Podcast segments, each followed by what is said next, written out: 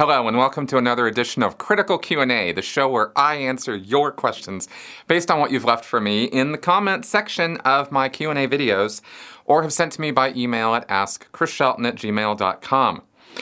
All right, so many things I wish I could just tell you guys, um, but I just wanted to give a little bit of intro here. I did a podcast this week. It was a pretty, I mean, it's about a two hour long gab fest of me standing here talking about Scientology training. And I didn't really kind of expect this, but I did that a couple days ago. And I started this channel and I am doing this work partly because it's cathartic for me to do so. It's healing. It's a it's a it's a way for me to get over and recover from the experience of Scientology. And I have come to learn that there's still stuff there, even five, you know, six years later after getting out of there. And I um, haven't really talked about that much recently because I thought, you know, with all the learning and things and counseling and stuff that I've done, that I had really, you know, gotten to a really good place. And I and I have in a lot of ways, don't get me wrong. But it was quite interesting the after reactions in my own life to doing that podcast and dredging a lot of that stuff up. It was quite interesting and I have really looked at I've had a real kind of change the last couple days looking back at some of the things that I had so normalized as a Scientologist for so many years, going all the way back to my childhood and teenage years.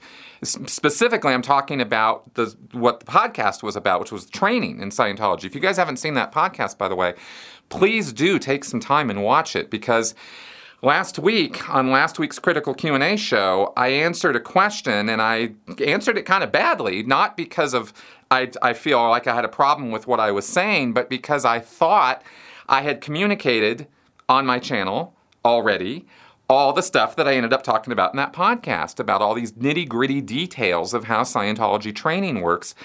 And in doing that, like I really saw all over again how abusive it is. And I hadn't really you know, I knew it was bad, but then when I'm going over all the details, pulling out check sheets and issues and looking at how it's all done and how it's all put together, it really like, wow, this stuff is way worse than I had actually even remembered.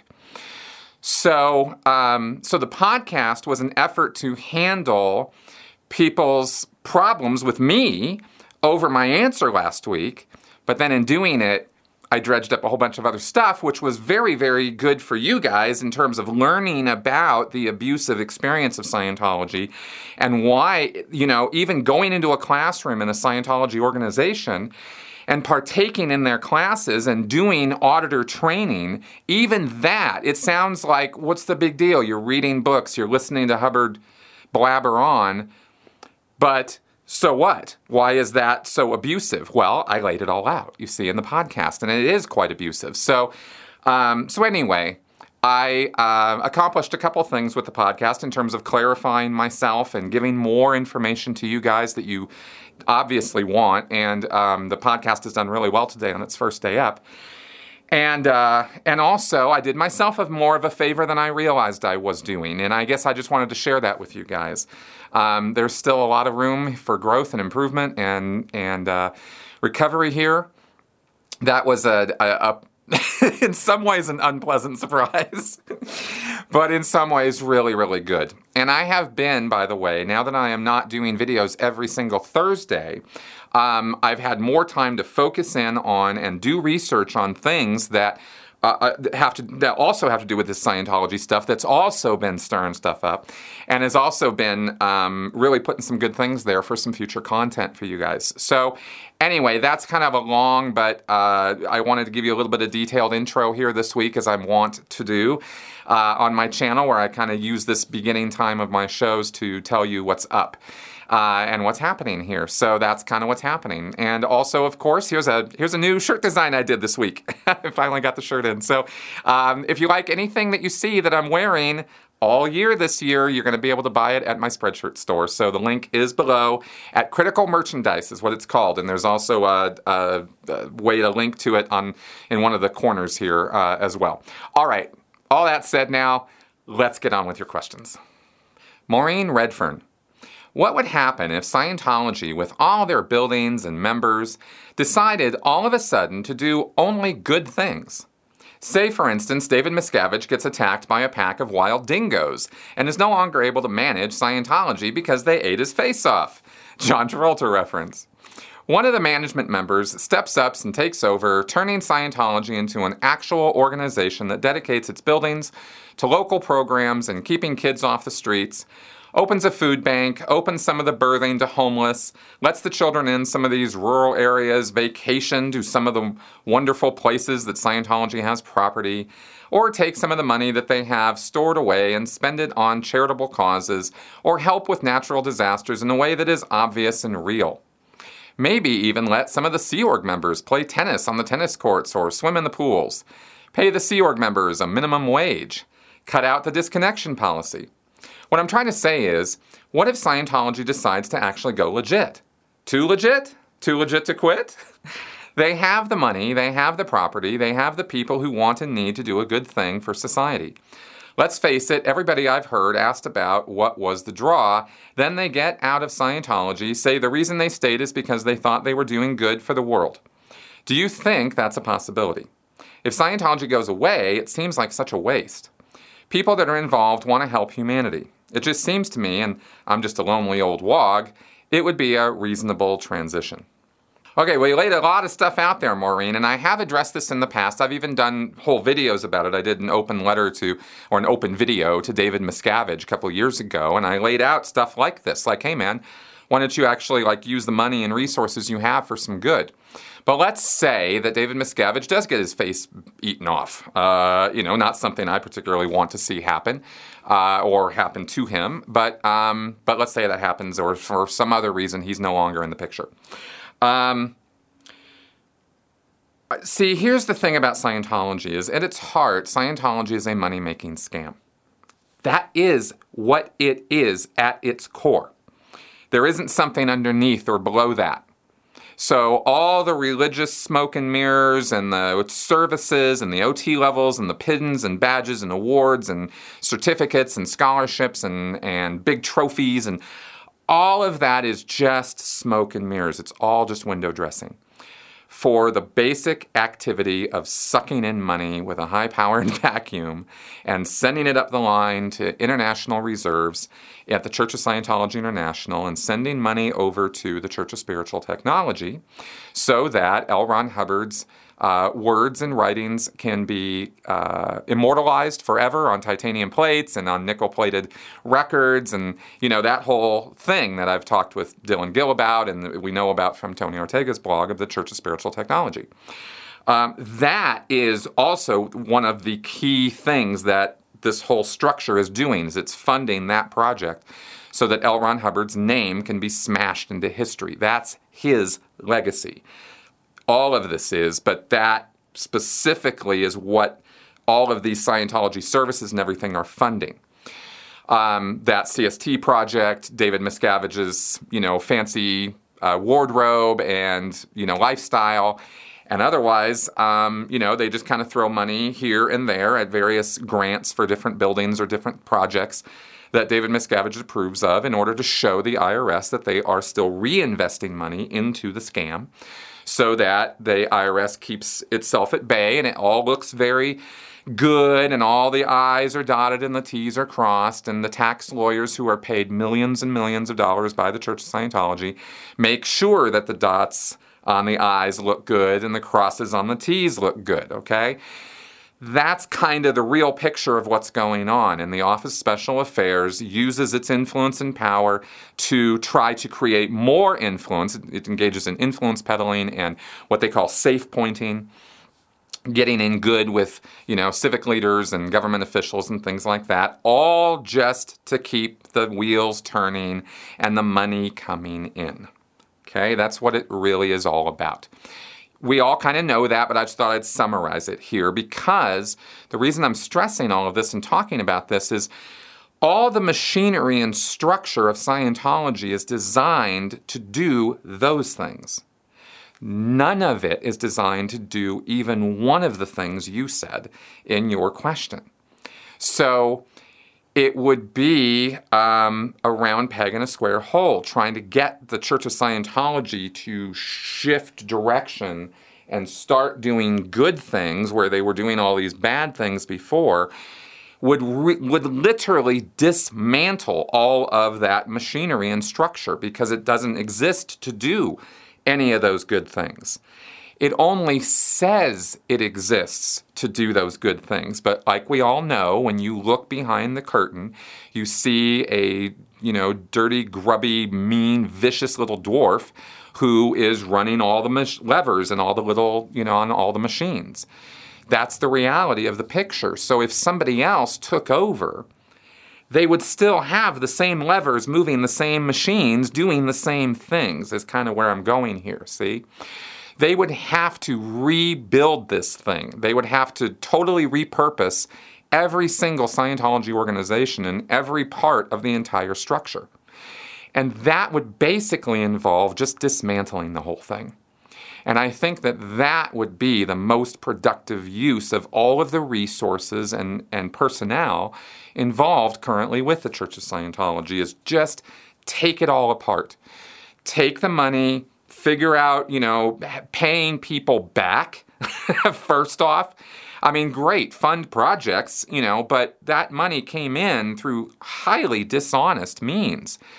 Um, I mean, I can detail it all, but I think we all understand where, you know, that the Church of Scientology has lied over and over again and has exerted undue influence on its membership to get that money from them. So, you know, real justice there would be giving the money back and just emptying the coffers.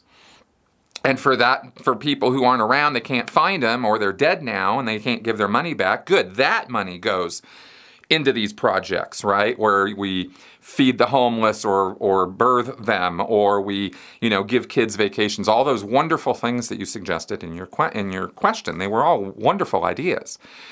But in order to implement them, I think this would be the best way to go about it. Um, sell the buildings. you know, they're they're really not of any use to anyone in their current form. I mean, you know, how many people need to buy a church building with all these weird little offices on the upper floors and gigantic classrooms and saunas built into the building and bookstores and little cafes? I mean, who, you know, what what what, what would this turn into exactly? Right? It would have, the whole building would have to be repurposed. So you just sell it off and let somebody else deal with that and take the money and use those use those monies to um, again dismantle everything and you know donate it to charities you know make a wish foundation stuff like that. Um, doctors without borders i mean there's tons of good charities out there. It's not even a point of debate you know there's there's plenty of places where that money could go and do all kinds of good. So that's what i think what do you think let's uh, let me know in the comments I won't be looking at all the comments, by the way. I'm still on my 30 day challenge. But I have to say, by the way, just to throw this in here, um, I'm not doing good on the not looking at the comments on my YouTube channel. I have looked at quite a few of them. It's really hard for me. I mean, it's really hard to not see your feedback. I just I value it so much. So um, so I have been I have been cheating on that a little bit. I'm just going to confess to that. I've been good on everything else. We're still not doing TV. We haven't been doing any social media at all. Uh, I just post my videos on social media, and that's the only exposure I've had to that. So the 30 day challenge has been interesting too. So just a little uh, more info for you there. All right, Maureen, thanks for the question. Trip D. I just saw a video with you in a very fancy Sea Org uniform with lots of medals, and I gotta say, I got a good chuckle out of it. I always do when I see those uniforms. Are SO members embarrassed to wear those in public? Were you? It strikes me almost like playing dress up. Yeah, there. Yes, what you're referring to, of course, is the uh, little intro beginning that was shown on the very first video that I ever put out when I first came out in February 2014. Um, on Karen de la Carriere's Surviving Scientology channel. That's where you can see it. I'll, I'll put a link to the video below. Um, and you can see me pretty much with my hair looking a lot like it does right now. Total coincidence, by the way. Uh, but you'll see me in my full Class A uniform, and and that was taken. That was video that was taken by Anonymous uh, when they were protesting at the Church of Scientology in Seattle, Washington, where I went to do some recruitment. All right, so um, yes, we had to wear the Class A uniforms out and about in public, and sometimes it was. Um, I don't know. I mean, yes, embarrassing, but not like I was walking around red faced doing this. I mean, it wasn't. It, it, I wasn't that embarrassed. It was more like I had a lot of attention on myself and how I looked. If people asked, I would not lie. I would say that I worked for the Church of Scientology, for the Sea organization, you know, SEA organization. It's kind of like, you know, a, a, a sort of, we model ourselves after the Navy. Uh, we have ranks and ratings. We're kind of like kind of, and I and the way I would just totally diffuse any sort of weirdness or weird looks is I would say, you know, like the Salvation Army, we do good work in the world at large, and we have you know, we have an organization that is modeled after the military. So that's why we have the ranks and the ratings and the uniforms. And people would go, oh, okay, that makes sense. You know, I would have a lot of people ask me uh, when I was sitting on the bus or public transportation of some kind or walking down the street, or maybe I'd go into a restaurant. A couple times I had um, offers of getting military discounts, uh, which I did not take.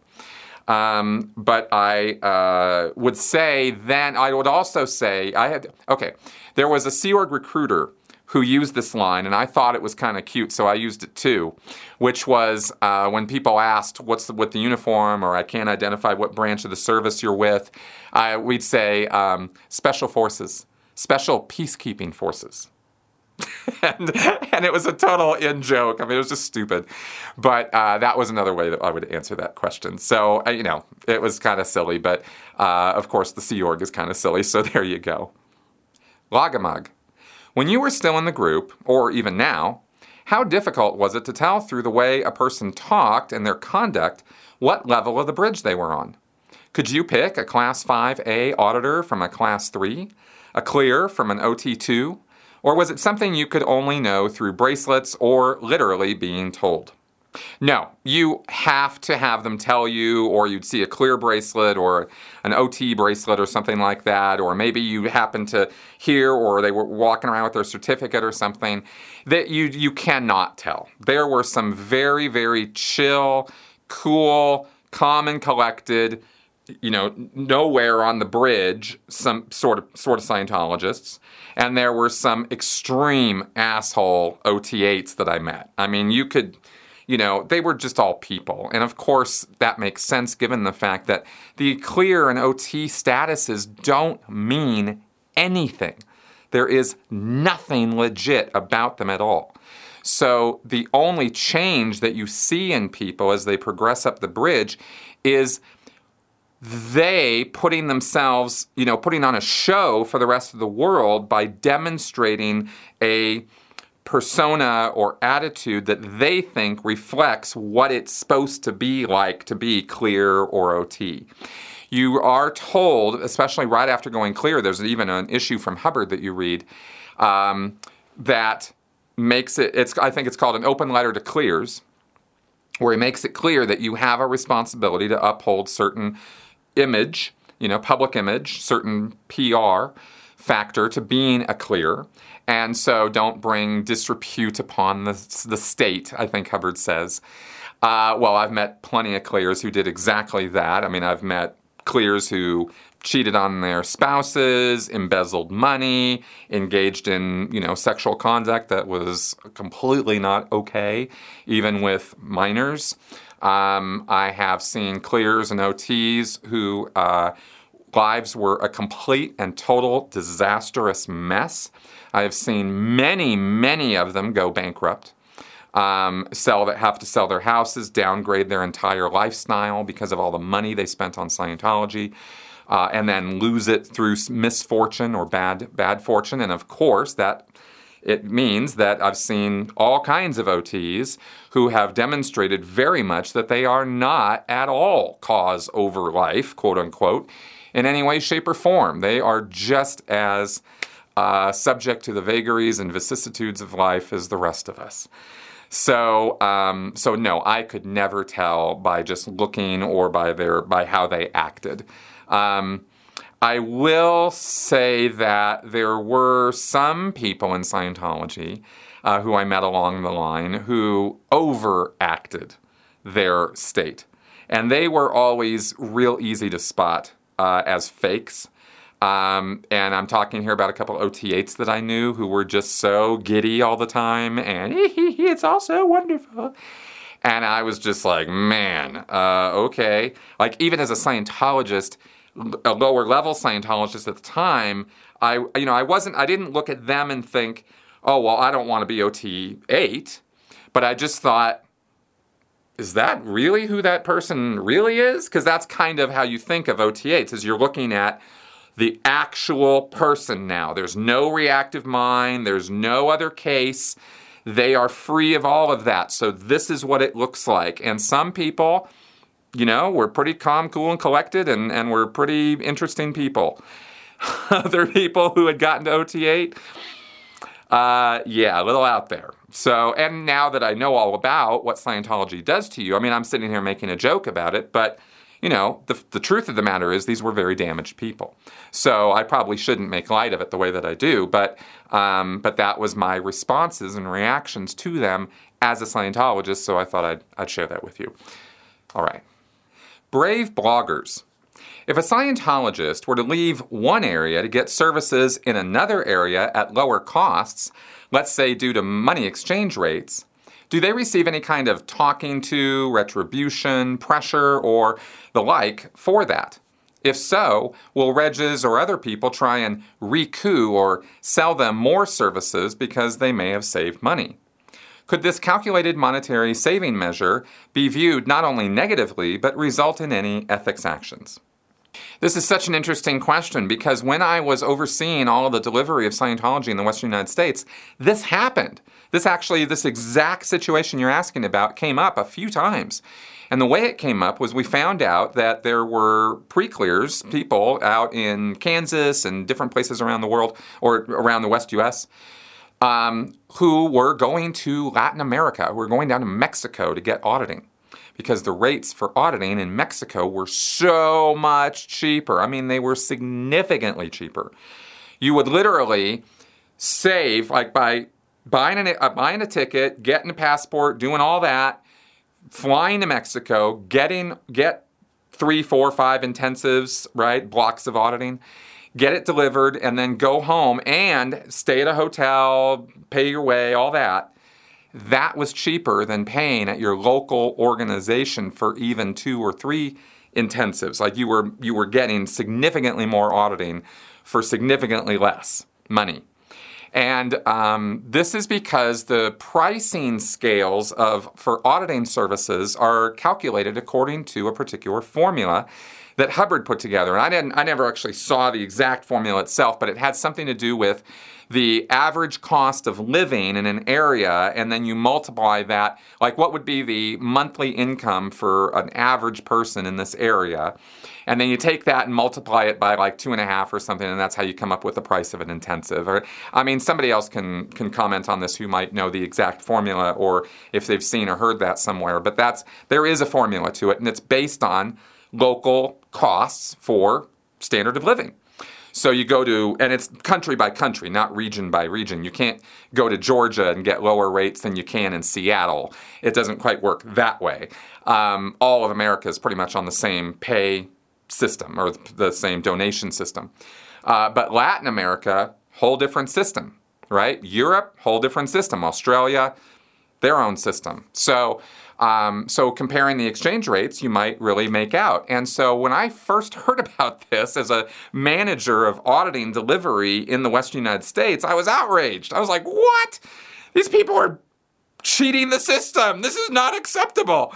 And I wasn't even in it for the money. I didn't even care that much. But what I did care about were those well done auditing hours that I was not going to have on my statistic because these people were flying to another continent to get their auditing somewhere else. And those hours that they were getting the auditing was going to count on somebody else's statistic, my opposite number for Latin America. So I wasn't down with that at all, right? I was like, hey, this is not okay. Can people do this?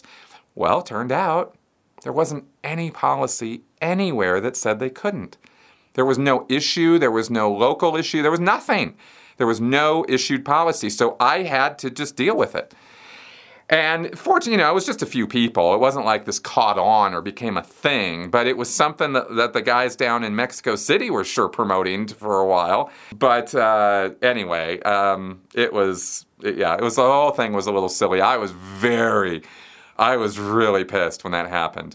Now, so that being all said now, no, those public would not get any sort of anything as far as ethics actions or justice or KRs written on them, nothing like that. Nothing like that would happen with them because they weren't violating any policy on which to write a knowledge report.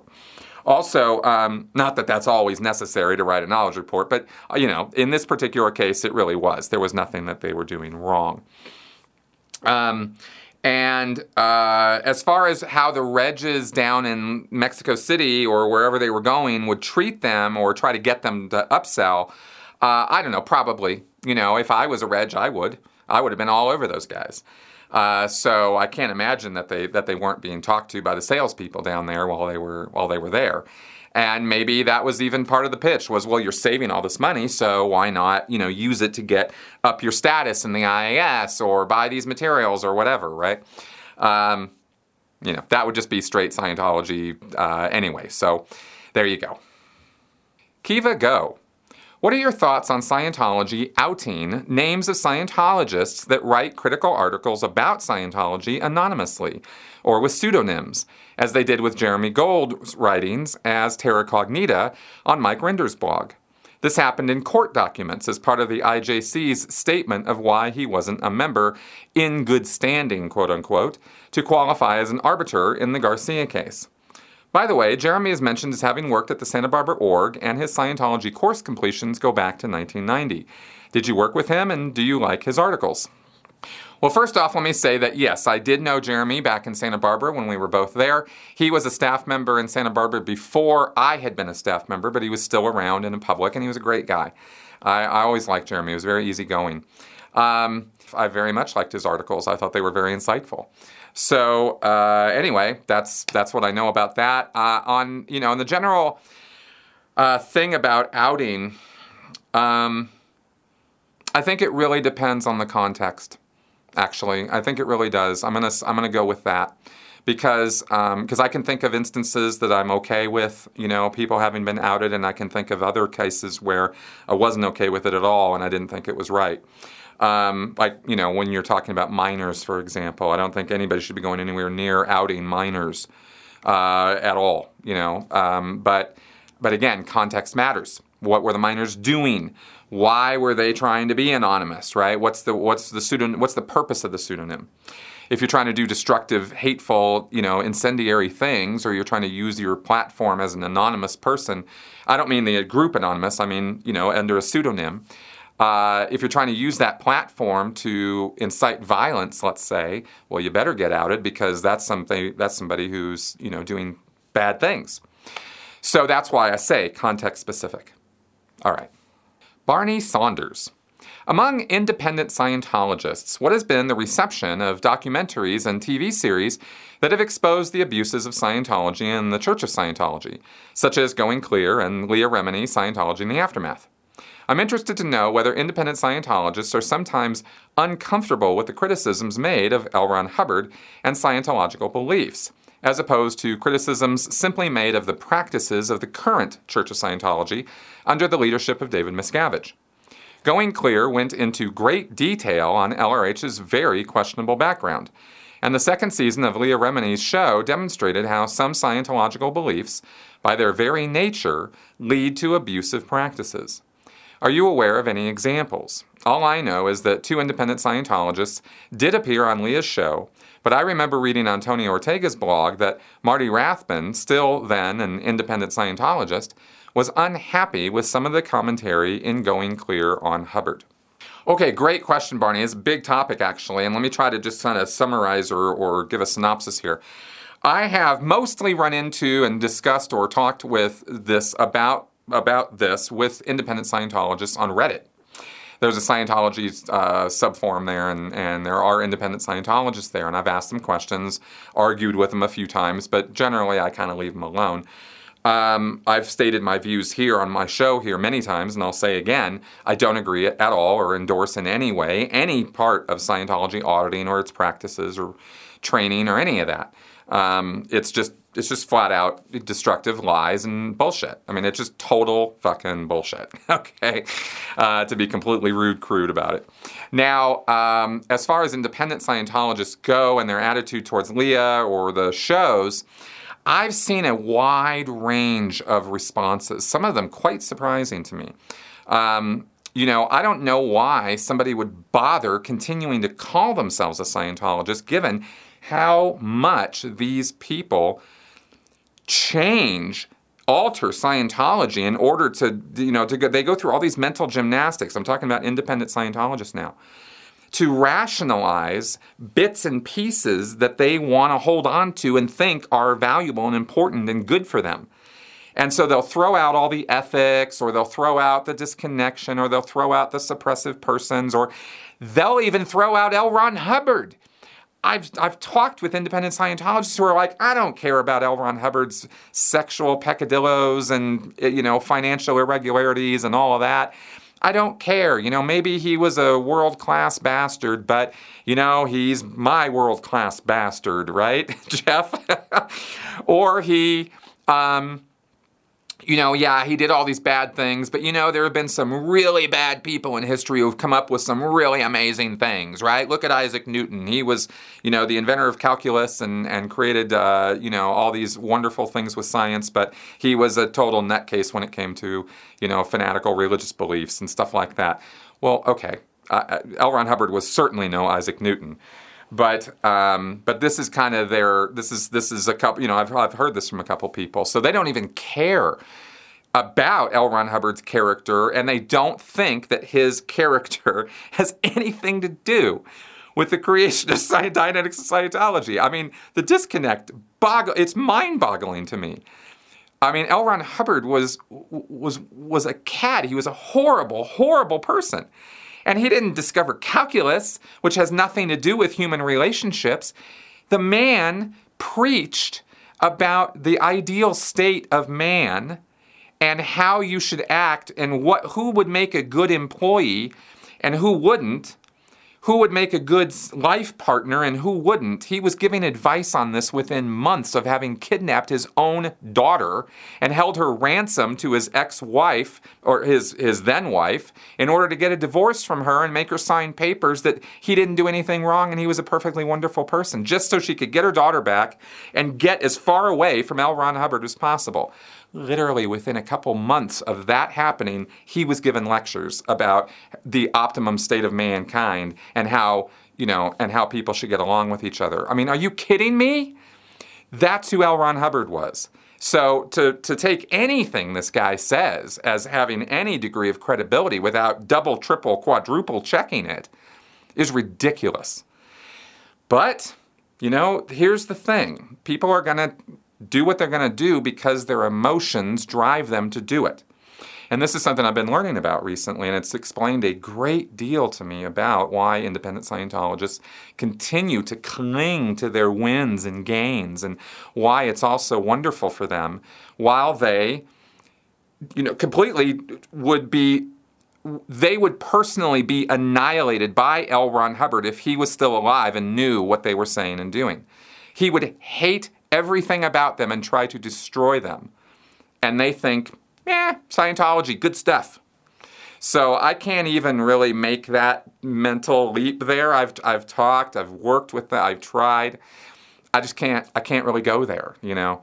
Um, so that's kind of my take on all of that. Um, I'm perfectly willing to talk rationally, calmly, whatever, you know, uh, about this stuff with them. I don't have to go off on people, but it just is kind of frustrating, you know. okay, so um, anyway, getting back to the, the substance of your question, I'm kind of going off a little bit here. Um, I, like I said, I've seen a wide range of um, of, of, responses to Leah Remini's show, the Going Clear documentary, and my work, uh, you know, Tony's work, etc. It's a you're going to find every kind of response you can imagine from full full on agreement. Absolutely, they nailed it. Going Clear is perfect. Leah's show is wonderful. I've heard that from independent Scientologists all the way over to Leah doesn't know what she's talking about. Mike Rinder doesn't. Mike Rinder's a jerk. Um, you know, Lawrence Wright should go write some other book because he's, you know, I, I don't know how he ever won a Pulitzer because he's a total cad and hack. I mean, this I've heard this too, right, from independent Scientologists. So you get, you know, a wide disparity of view. What's the point? All right, so I hope that answers your question, and if not, Barney, just, uh, just, uh, you know, ask me some more about it. Okay, everybody, that is our show for this week. Thank you very much for coming around. I hope you got something out of this week's show. Um, it's like I said, life has been pretty damn interesting for me lately, and uh, and I I hope that this will result in you know more things that will result in more content for you guys, so you can also understand what I and so many other people have been through and uh, what it takes to get uh, to recover from that. Thanks for coming around. Again, if you enjoy this show and what I'm doing here, please, please do consider following me on supporting me on Patreon. That is how the lights stay on, the show gets done, uh, and I'm able to do the research that I need to do in order to provide you with the content I do. So, please consider supporting me through Patreon. Check out the critical merchandise, and I'll see you guys next week. Bye bye.